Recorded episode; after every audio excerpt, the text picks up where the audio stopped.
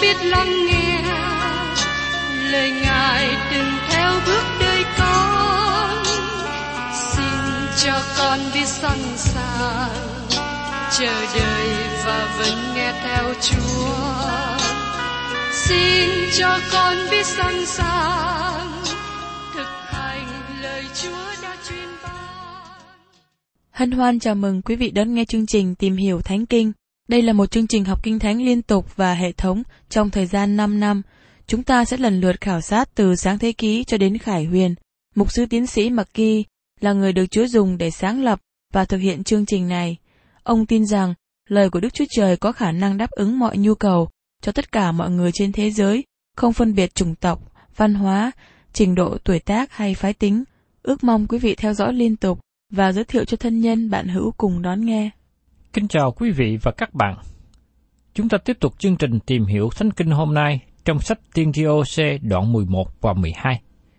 Nói về việc dân Israel phải bị đón phạt, nhưng Đức Chúa Trời không bỏ họ. Trong OC đoạn 11 mở đầu với một chú ý mới. Trước điểm này, nhấn mạnh nhiều đến việc dân chúng không vâng lời Đức Chúa Trời.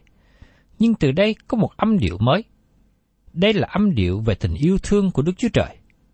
Nó là một âm điệu tốt lành, một điều tốt lành.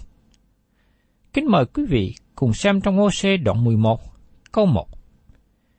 Khi Israel còn thơ ấu, ta yêu mến nó, ta gọi con trai ta ra khỏi Egypto. Câu này chủ yếu nói đến đất nước Israel. Chúng ta không có nghi vấn về điều này. Nó bày tỏ mối quan hệ gần gũi giữa Đức Chúa Trời với đất nước này.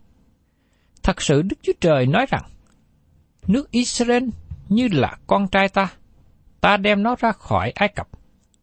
Ta không đem họ ra khỏi Ai Cập bởi vì họ là những người tốt, thờ kính ta. Họ đã không phụng sự ta, và sau đó thờ hình tượng. Nó cũng không phải vì khả năng tài giỏi của họ hay sự siêu phàm nào của họ. Ta đem họ ra khỏi Ai Cập bởi vì ta yêu họ. Thưa các bạn, đó cũng là lý do mà Đức Chúa Trời cứu chuộc các bạn và tôi. Tình yêu thương không phải là nền tảng của sự cứu rỗi, nhưng tình yêu thương là động lực của sự cứu rỗi. Sự cứu rỗi mà chúng ta có trong Đấng Christ là vì Đức Chúa Trời yêu thương thế gian. Khi Israel còn là một em bé, Ngài yêu thương họ. Đức Chúa Trời nói rằng, ta đã đem nó ra khỏi Ai Cập, không phải bởi vì nó xứng đáng, cũng không phải bởi vì nó làm việc tốt, nhưng bởi vì ta yêu thương nó.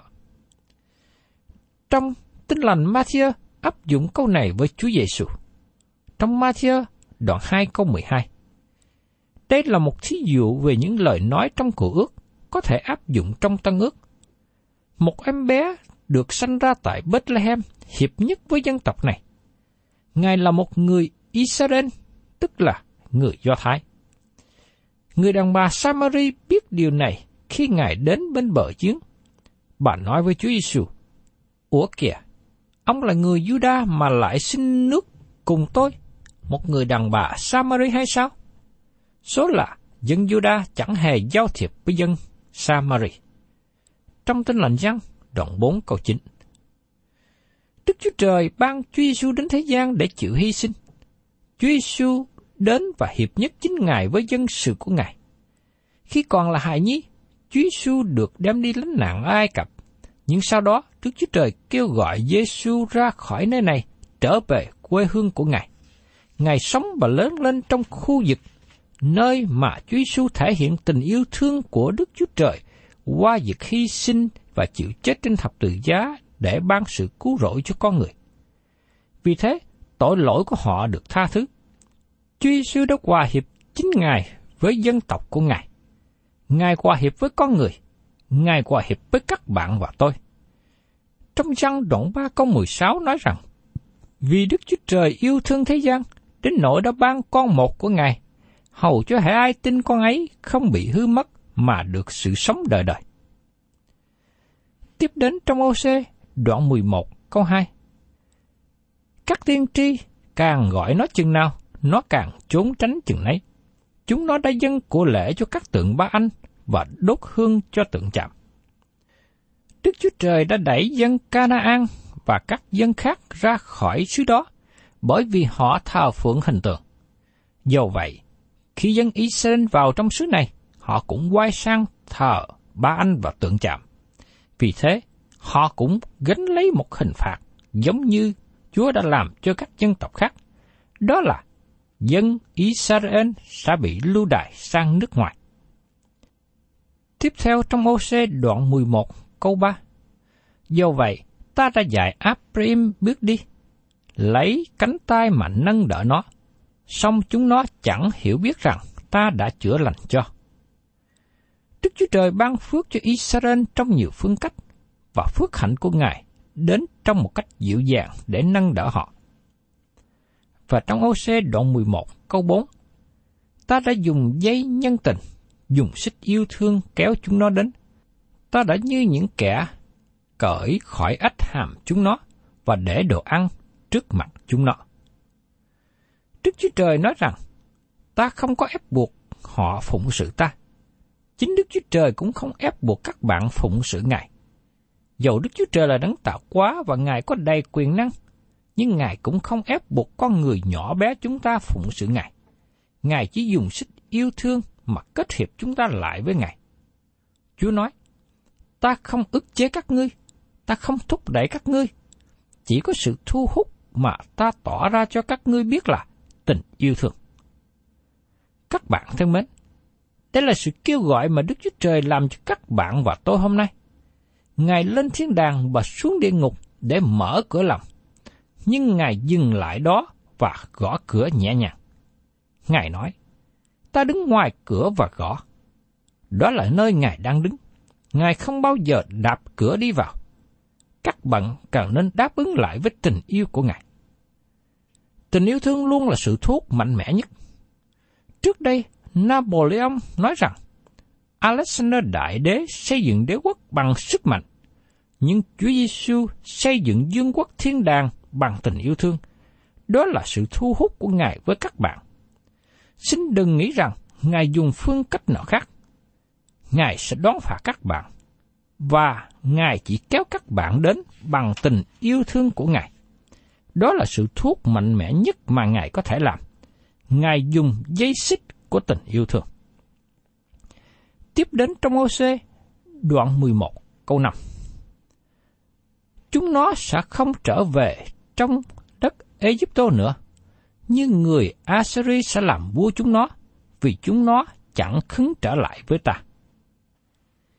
Israel chạy xuống Ai Cập để nhờ cứu giúp, nhưng sau đó họ nhận biết rằng Ai Cập là kẻ thù nghịch. Kế đến họ chạy lên Assyri để nhờ cứu giúp.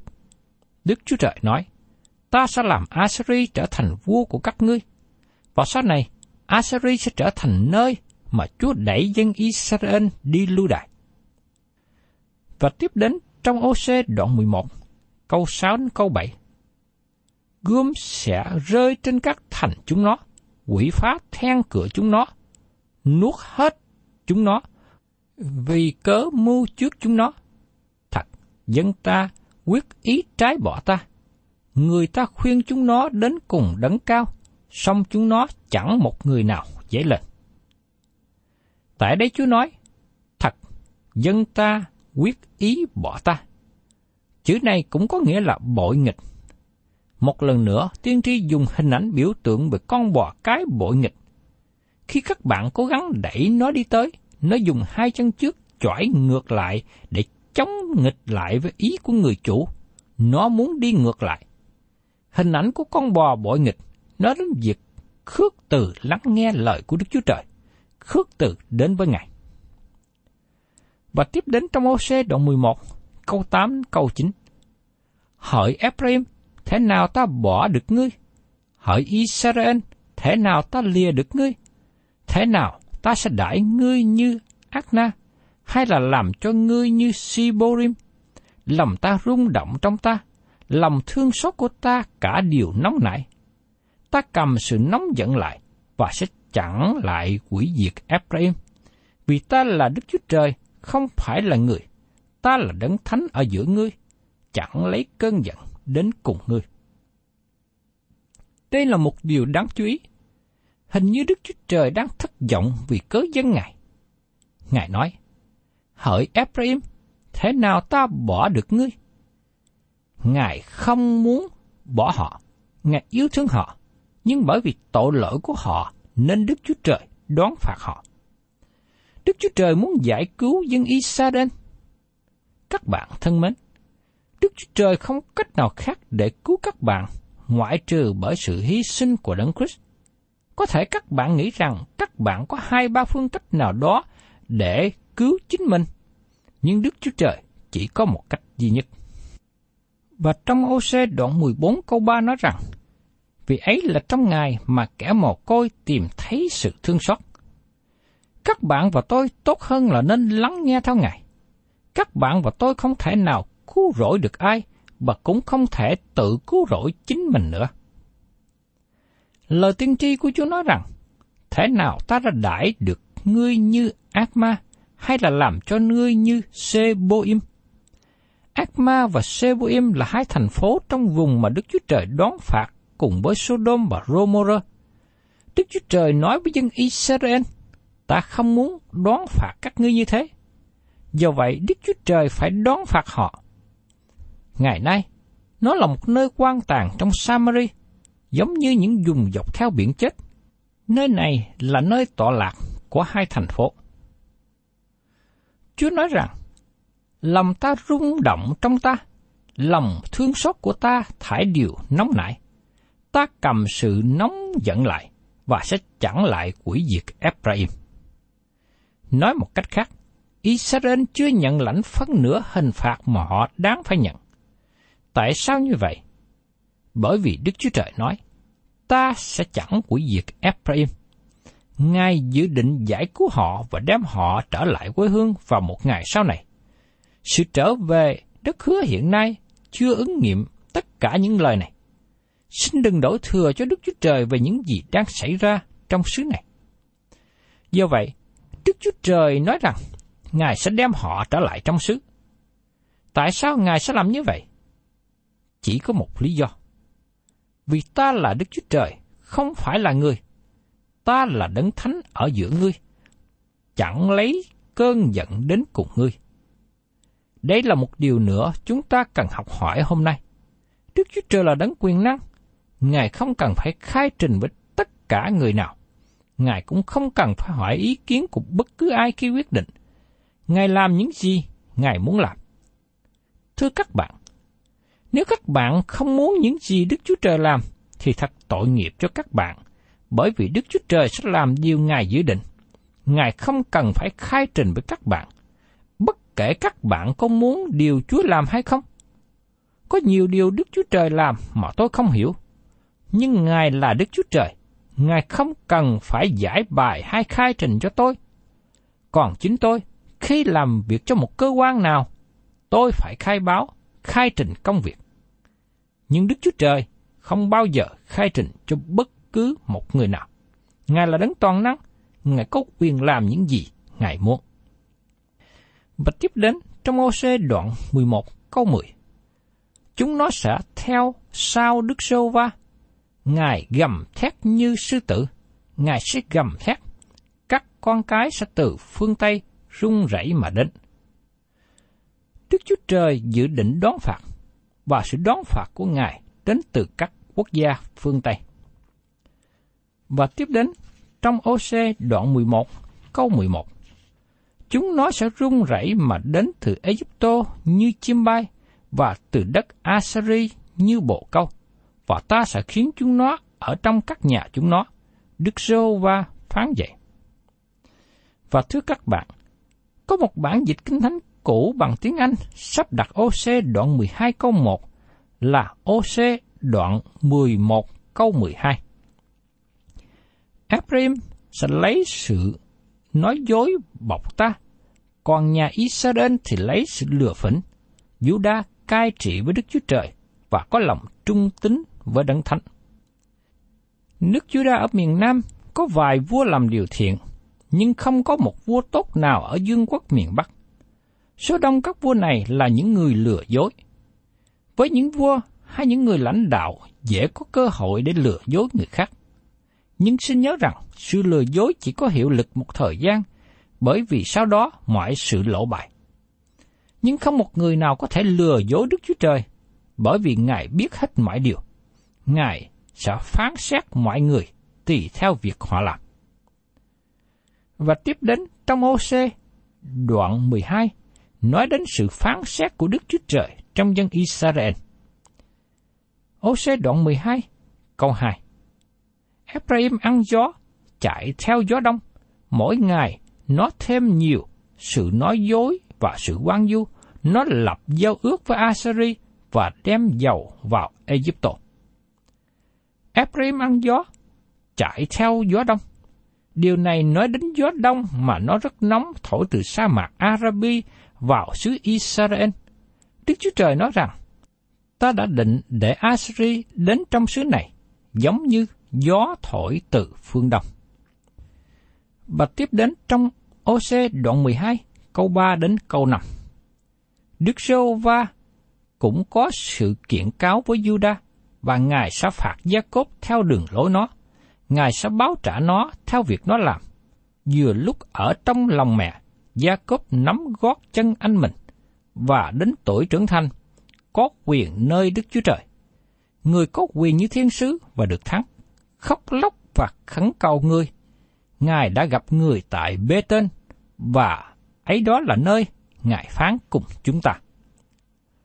Có nhiều người hỏi tại sao Đức Chúa Trời cho ghi lại lời của Ngài về việc Gia Cốp nắm gót anh là ấy sao? Thật là thích thú khi ngày nay y học và tâm lý học nói cho chúng ta biết rằng thời gian quan trọng của đời người khi nằm trong bụng mẹ. Bởi vì ngay khi còn trong bụng mẹ, tánh tình và cơ thể đứa trẻ được hình thành. Bé Gia Cốp bắt đầu tỏ bài tánh tình của nó khi còn trong bụng mẹ. Nó muốn rằng nó được sanh ra trước, giàu rằng ê sao được sanh ra trước, nhưng Jacob vẫn muốn được làm người sanh ra trước. Tôi không biết giải thích cách nào hơn về những gì có từ lúc ban đầu trong lòng của Jacob. Anh ta giật lộn ngay khi còn trong bụng mẹ, và Đức Chúa Trời cũng giật lộn với ông ta sau này ở Pinion để đem Jacob đến chỗ phục tùng. Qua đó mà Đức Chúa Trời có thể ban phước cho người có quyền hơn thiên sứ và được thắng. Gia Cốp thắng bằng cách nào? Có phải vì Gia Cốp là người giật lộn giỏi không? Không phải. Gia Cốp không phải là người giật lộn giỏi. Gia Cốp bị Chúa đánh hạ và nằm sát xuống đất. Nhưng Gia Cốp đã thắng. Gia Cốp thắng bằng cách đầu hàng. Các bạn thân mến, các bạn có thể chống cự Đức Chúa Trời bao nhiêu các bạn muốn nhưng các bạn không hề thắng Ngài cho đến khi các bạn đầu hàng Ngài. Và tiếp đến trong OC đoạn 12 câu 6. Tức là Jehovah Đức Chúa Trời giảng quân, danh kỷ niệm Ngài là Đức Jehovah. Danh Jehovah hai Chúa là tên mà Đức Chúa Trời ban cho Israel ghi nhớ. Ngài nói, các ngươi sẽ luôn nhớ đến ta bằng tên – ta là Jehovah, đấng tự hữu hằng hữu. Chúng ta không cần một ảnh tượng nào để nhắc nhở cho chúng ta về Đức Chúa Trời. chính Ngài được tỏ bài qua bản tánh của Ngài, qua bổn tánh của Ngài. Và tiếp đến trong ô-xê đoạn 12 câu 7. Vậy ngươi khá trở lại cùng Đức Chúa Trời ngươi, giữ sự nhân từ và sự công bình, luôn luôn trong cậy Đức Chúa Trời ngươi. Dân tộc này cần thực hiện những gì họ nói. Trong thời của chúng ta, những người thờ phượng sa tăng giao mình cho sự đồng tính luyến ái dẫn đến nhiều tội lỗi rất lớn. Chỉ có khi nào đến với Đức Chúa Trời hàng sống và nhờ cậy nơi Ngài, chúng ta mới có được sự nhân từ và sự công bình. Hai điều này luôn đi chung với nhau. Các bạn không có điều này và thiếu điều kia. Và trong OC đoạn 12 câu 8, nó là người buôn bán cầm những cân dối trá trong tay mình, nó ưa gian lận. Điều này nói đến việc gian dối trong việc buôn bán. Đây là điều Đức Chúa Trời không chấp nhận. Và tiếp đến trong OC đoạn 12 câu 9. Phải, Ephraim nói rằng, thật, ta đã trở nên giàu, ta đã được của cải. Trong mọi sự ta làm, chẳng hề thấy một việc gian ác gì là tội lỗi. Nói một cách khác, Ephraim nghĩ rằng họ có thể mua đường đi bởi tiền bạc. Họ làm ra tiền bằng cách gian lận. Nhưng nghĩ rằng họ được ban phước bởi Đức Chúa Trời. Và trong OC đoạn 12 câu 10, Ta là Đức Sô Va, làm Đức Chúa Trời của ngươi từ khi ra khỏi đất Egypto, ta sẽ còn làm cho ngươi ở dưới các trại trong những ngày lễ trọng thể. Đức Chúa Trời nói với Israel rằng, Ngài đã dẫn dắt họ và Ngài vẫn chưa có bỏ họ. Và tiếp đến trong OC đoạn 12 câu 11. Ta đã phán cho các kẻ tiên tri, đã thêm nhiều sự hiện thấy và đã cậy chức vụ các tiên tri mà dùng thí dụ. Đức Chúa Trời vẫn còn dùng tiên tri là tôi tớ của Ngài để truyền sứ điệp của Ngài cho dân chúng. Và trong OC đoạn 12, câu 12. Galaad là gian ác. Chúng nó chỉ là giả dối. Chúng nó dân những bò đực tại rinh ranh. Nên những bàn thờ chúng nó giống như những đống trong luống cải nơi ruộng. Galaad là gian ác. Nó nên là một nơi sản xuất thuốc thơm để trị bệnh các vết thương, nhưng Galaad trở thành một nơi của tội lỗi. Đó là một điều rất tiếc, vì Galaad là một chi phái của dân sự Đức Chúa Trời, thay vì họ làm điều tốt như điều họ có thể làm. Trái lại, họ đã biến nơi đó thành một cái nơi tội lỗi, và đây là một điều Đức Chúa Trời không đẹp lòng. Và trong OC đoạn 12, câu 13 đến 15 kết thúc như sau. Jacob trốn trong ruộng Aram. Israel làm tôi để được vợ, và vì được vợ mà người chăn cắt bày. Đoạn, Đức Sô Va nhờ một đấng tiên tri đem Israel ra khỏi Egypto, và nhờ đấng tiên tri gìn giữ nó. Ephraim chọc ta cho phát cơn giận đắng cay, nên máu nó sẽ đổ lại trên nó, và Chúa sẽ trả sự sỉ nhục trên nó. Nên máu nó sẽ đổ lại trên nó, bởi vì chính tội lỗi của họ gây ra, nên họ đáng nhận lãnh sự chết. Máu đã đổ ra rất nhiều, và tội lỗi của họ vẫn còn trên họ. Thưa các bạn, đây là một điều đáng tiếc cho dân Israel ngày xưa. Họ đã gây những tội lỗi, và cuối cùng họ nhận lấy hậu quả. Israel đi khỏi Đức Chúa Trời, vì thế Đức Chúa Trời phải đón phạt. Quý vị và các bạn thân mến, Chúa đã nhắc nhở nhiều lần, và Chúa nói điều này từ ngàn xưa cho đến nay. Hãy ai gieo gì thì gặt nấy. Khi họ làm điều gian ác, họ gặt lấy sự gian ác. Khi tôi và các bạn ngày hôm nay làm điều thiện, sẽ gặt lấy điều thiện. Tôi mong ước rằng quý vị hiểu được nền tảng căn bản này. Đây là điều mà Đức Trời đã ban hành và chúng ta đã kinh nghiệm chứng kiến trong đời sống của mình. Tôi mong ước rằng các bạn đi trong đường thiện, gieo những điều tốt lành, để gặt lấy phước hạnh. Đó là điều Đức Chúa Trời ban cho những người biết đi theo đường lối của Ngài. Thân chào tạm biệt quý vị và xin hẹn tái ngộ cùng quý vị trong chương trình Tìm hiểu Thánh Kinh kỳ sau.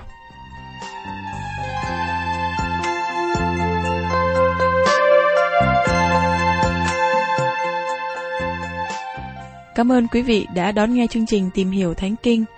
Nếu quý vị muốn có loạt bài này, xin liên lạc với chúng tôi theo địa chỉ sẽ được đọc vào cuối chương trình. Kính chào quý thính giả.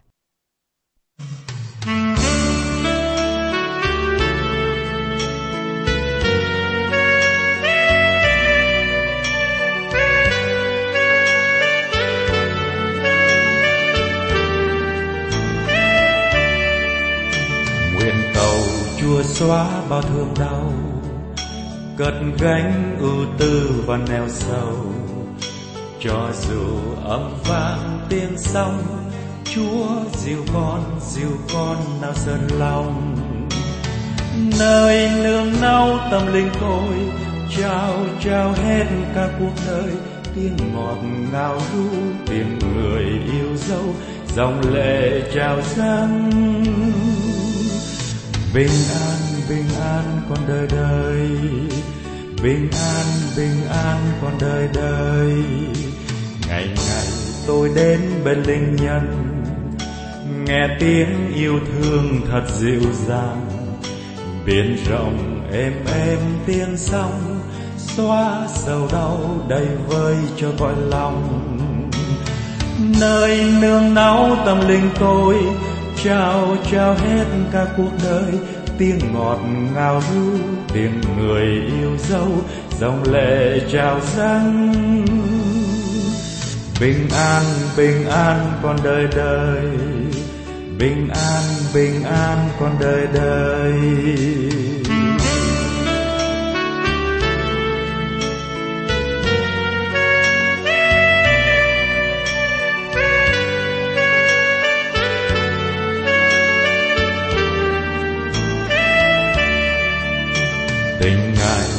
Thiết như lương nhân, như bước xuân êm lời dịu dàng. Trái ngọt hoa thơm chim hót, xóa mùa đông đã qua ngày lạnh lùng. Nơi nương náu tâm linh tôi, trao trao hết cả cuộc đời. Tiếng ngọt ngào ru, tiếng người yêu dấu, dòng lệ trào dâng. Bình an bình an con đời đời. Bình an bình an con đời đời. Nơi nương náu tâm linh tôi, trao trao hết cả cuộc đời. Tiếng ngọt ngào ru tìm người yêu dấu, dòng lệ trào dâng. Bình an bình an con đời đời. Bình